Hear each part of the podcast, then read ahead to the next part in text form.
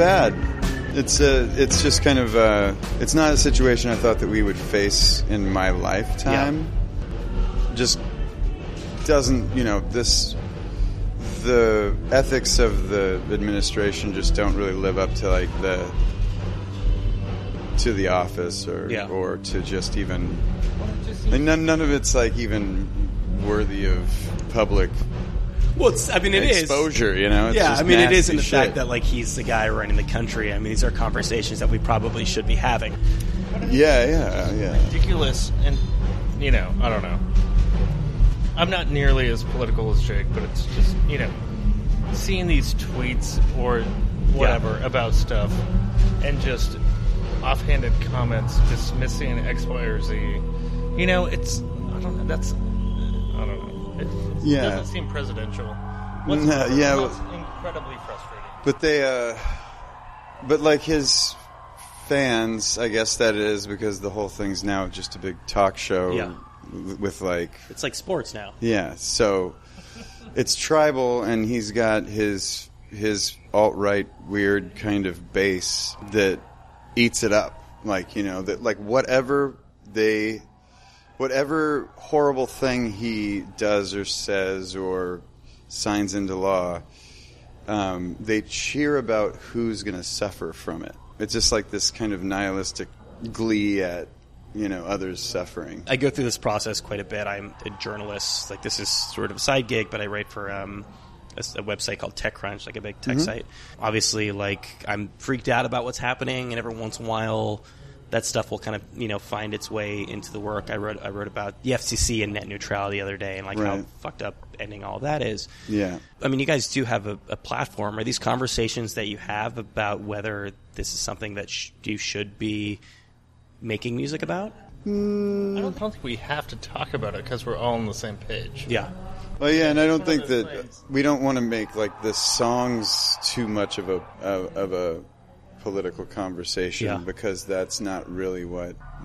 In general, minus the bear songs are about. Yeah, there's not a lot of like I don't know. There's not like that hint, not a hint of romanticism in it or anything like that. You know. I go through the same process in my head in that I don't know if this is the right platform to do this, but at the end of the day, like if I don't talk about this, am I going to feel bad that I didn't use whatever sort of like amplification I have to Yeah, have that yeah. conversation? Yeah, definitely. I mean, I think there's music and like um, writing are are just different platforms. They can be used to similar goals, I think. But Yeah. like, um, I don't know. It's not.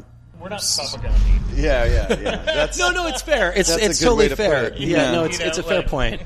I mean, there, there are very few examples of good of protest music that have really kind of lasted the course of time. I'm not. I mean, yeah. I mean, considering how much beautiful protest music we've Yeah. had, it doesn't seem to have taken. So it's like I'm not. I don't know. Is that you mean the like vehicle? ha- you mean like it hasn't like affected change? Yeah. yeah. Right. That's Um, fair. And like how many? Or it's it's not it hasn't built enough of a wall to prevent the regression that's Yeah. happened just in a few. And there's a case, you know, like you could probably like on one hand count all of the really great protest music that you would like sit down and like want to listen to. Yeah. I'll listen to like a Dylan record. Like if I'm in a that kind of mood, maybe I'll listen to like Woody Guthrie or something. But Yeah. on a whole, like how much of that are you actually listening to? like zero. Yeah. I mean, that's I mean, that's not not. a question. I mean, it comes through the thing. Sure. Um, but n- not uh, like I'm gonna sit down and listen to a protest record. Yeah. I just feel like listening to whatever you know. Earlier on the bus when you walked in, I was. What was I playing? I was Daft Punk. blasting Daft Punk, and then before that it was Run the Jewels, and then after that it was uh, Death Grips. You know, it's like Yeah. I think, Run the Jewels is Yeah, they, definitely they're pretty political for sure, and I've been yeah. listening to a hell of a lot of that too. yeah, Yeah. like just Yeah. owning what you love is also somewhat inspiring and good to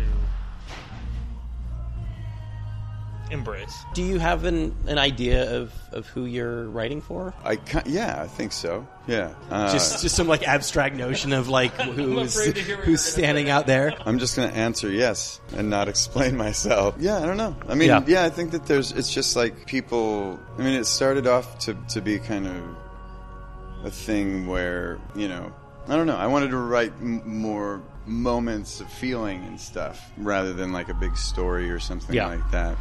And It's hard to get too abstract. right, right. I mean, everything is sort of rooted in some sort of experience. Or yeah, exactly. Like and you know, seeing just a little postcard of it or something. Yeah. and like um, I think that it just kind of appeals to like the you know college aged kids. Yeah.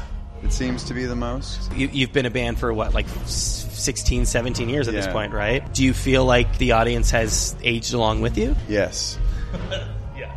For better, or for worse, I suppose, yeah, right? it's like all, now, but now it's more of a depth of age thing Yeah. where there's younger kids and older grown men and women. Yeah. We played DC the other night. And at the 930 Club, it- there were, I don't know, a dozen 10 to 13 year old kids there with Yeah. their parents. And that Yeah, was- yeah, that and was interesting. And that was oh, you're going second generation now? and that was am- that was amazing. Yeah. I mean, as a dad, I'm just like, awesome.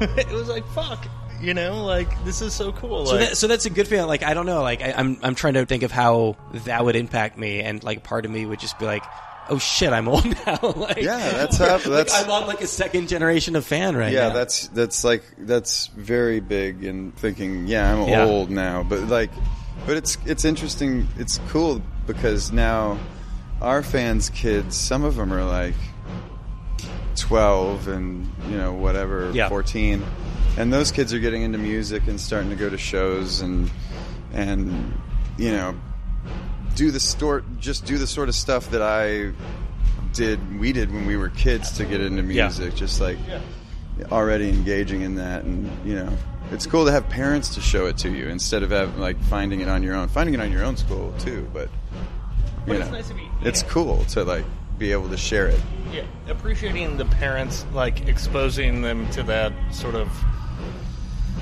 you know, to our music or just music in general is Yeah. really fun to see. yeah, it's cool There's not really much of a playbook for getting older, and I mean there, there is for like the really big rock stars, right? You know, like the Rolling Stones, obviously, but indie rock's sort of this uncharted new territory. yeah Do you feel like there's a point when it's just going to be like, all right, this is, I feel kind of silly doing this at this point, or is this something that you really see yourself doing forever? I don't know, I think performing has always got that like inherently Yeah. there's something silly about it it's like a bunch of dudes wrote some songs. We come So it's out and play them to everybody. You know, So like you've already watch like, me play my past that, song. like initial like Yeah. like kind of awkwardness of it, and once you've passed that, yeah, you have to kind of just accept the artifice of it, and like yeah, I mean, the, people enjoy it. And Yeah. So it, it, it might be kind of silly sometimes. But the five to three minutes before we're, you know, we're about to go on stage are maybe the most awkward minutes of the day because you're just like amping yourself up to go play songs. And once you get on stage it's amazing. But you know the transitional period sometimes is just you know.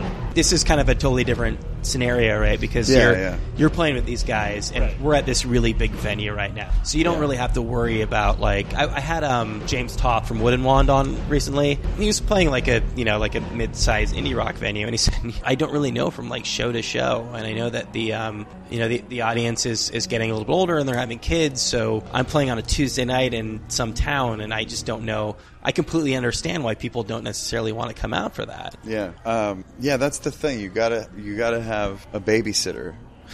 all lined up all the time if you want to like still participate Yeah. in going to shows and stuff. you feel like the, that the, the audience is like continued to you're getting new listeners so you you don't necessarily have that concern in the same way Yeah, yeah, definitely. And then I mean, we have a lot of return customers as well. I mean, but- it's both. It's Yeah, you know, yeah. new listeners that only want to hear the new stuff, and then super fans that have been with us, you know, Yeah. for years, and they're getting the babysitter. yeah, You know, the new record's great it, but it's a good deal that you like have people that want to come out and, and listen to that i mean you're, you're not mm-hmm. in the rut of worrying about playing necessarily having to play like a set of 15 year old songs right Right. Yeah. Exactly. Yeah. No. The the new stuff. This record's been really fun to play live, and uh, and the crowd's been really receptive. And Yeah. if it doesn't feel like they're new songs, it just feels like yeah. they're this normal songs now. So that's great. What do you have like forty songs or something to choose from? Thirty something. I mean, there were like almost forty pieces of music to choose. What, from what's a to work what's a piece of music? Like a couple riffs played Like- together. That's like some or Brian Wilson shit, it sounds like. Yeah, yeah, yeah. And some of those should have been expanded on more. Yeah. yeah, for sure. you know, that didn't happen. Um, but you know, you got to like go through the process of evalu- you know, evaluating what you think is the best and what's gonna make people happy, and then record those songs. You know, Yeah, and what works together in the flow, and what kind of, um, yeah, like uh, what you have. Almost also like it comes down to like a time thing where you can't really end up finishing thirty songs. So you're like, Yeah. This one ah, I love you, but you got to wait. And this one, you know, So you sort of set these constraints. I mean, you, Yeah. you come into the studio with all these pieces of music, and you're like, we have this many weeks in order to do this, because otherwise Yeah, you're not it's going to get anything done, right? most of the time the the things that have the most work done on them are the things that become the record. I mean, I would say it's fairly democratic too, because you know, like if people don't respond to something that you know, you know, we can write a ton of stuff, but if people in the band don't respond to it, then also that's not going to happen. Yeah. you know what I mean.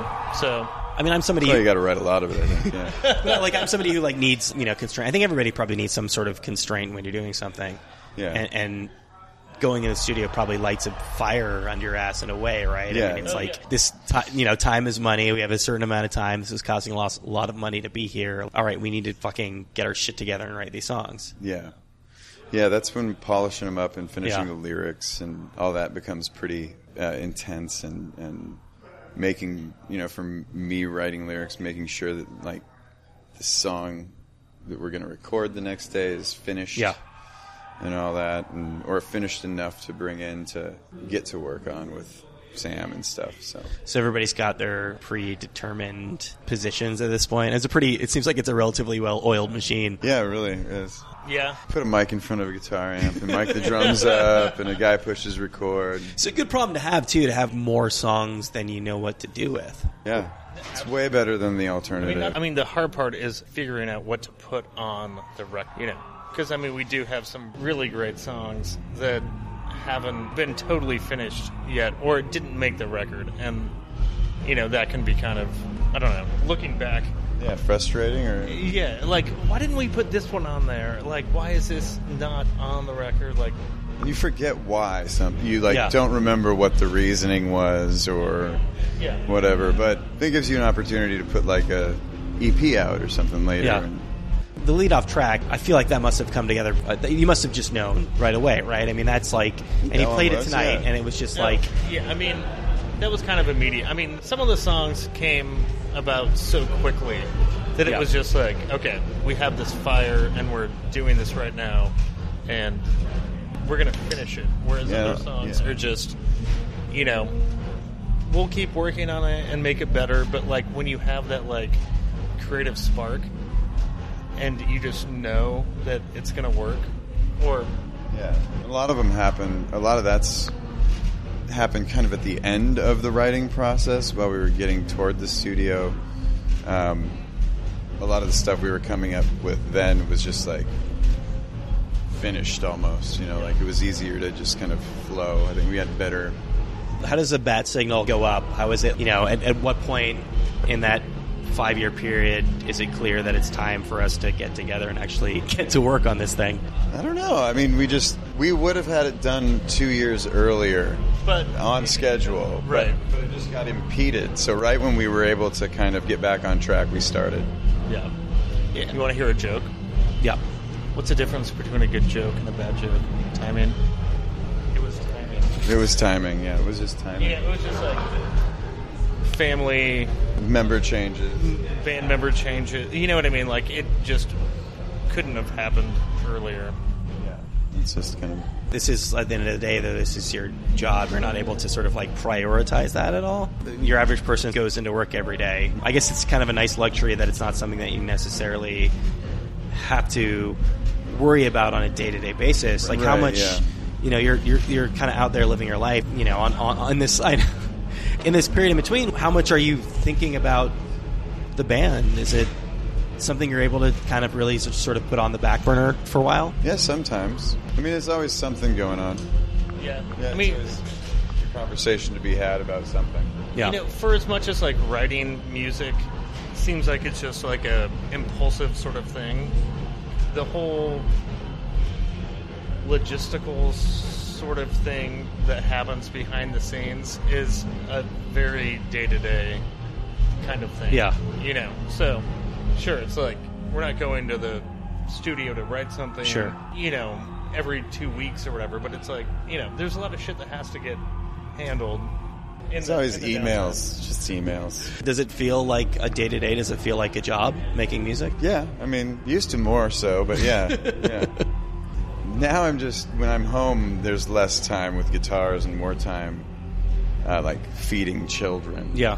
you know, making sandwiches and stuff. So yeah, that's what is happening these days. Are you guys happy with the level that the band is at right now? I mean, if this is if this is kind of the peak, do you feel like you've gotten to where you want to be? I feel like it's pretty good. I mean, it's like Yeah. better than expected and Yeah. not quite as good as hoped or whatever. I think it's kind of a normal I mean, position to be in. I feel like for doing this for this many years, it's been Yeah. you know we've achieved a lot and um, things have totally shifted in terms of you know like selling records and you know streaming music services and all this other stuff and like going through different management changes so Yeah. i don't know i mean i think i mean i think we've done a i'm happy with where we are at the moment No, I mean it's it's one of those Yeah. things too. Like I, I go through this. I have bad days at work, like anyone else, and then I have to sort of take stock of what I'm able to do. You know what what I do do for my job, and that there are like a lot of people who have a lot worse things. Like I get to you know travel the world and like write about things, and at the end of the day, it's like a privileged position to have. You know, you you need to you know on the shittiest days of the tour and the most terrible interviews after the worst shows, you need to sort of take a moment and, and take stock of how lucky you are and how privileged you are to sort of be in that position. Yeah, yeah, definitely. I mean, you know, as you get older, also, I guess I feel like that's one of the things you appreciate a whole lot more. Like, you know, shit, like 10 years ago we were doing X, Y, and Z, and maybe Yeah. I should have engaged more or felt better about this or whatever, and now, I don't know, it's just, you know. Yeah, it's cool. I mean, like having, I think just the longevity is awesome. Like Yeah. being able to do it for so long.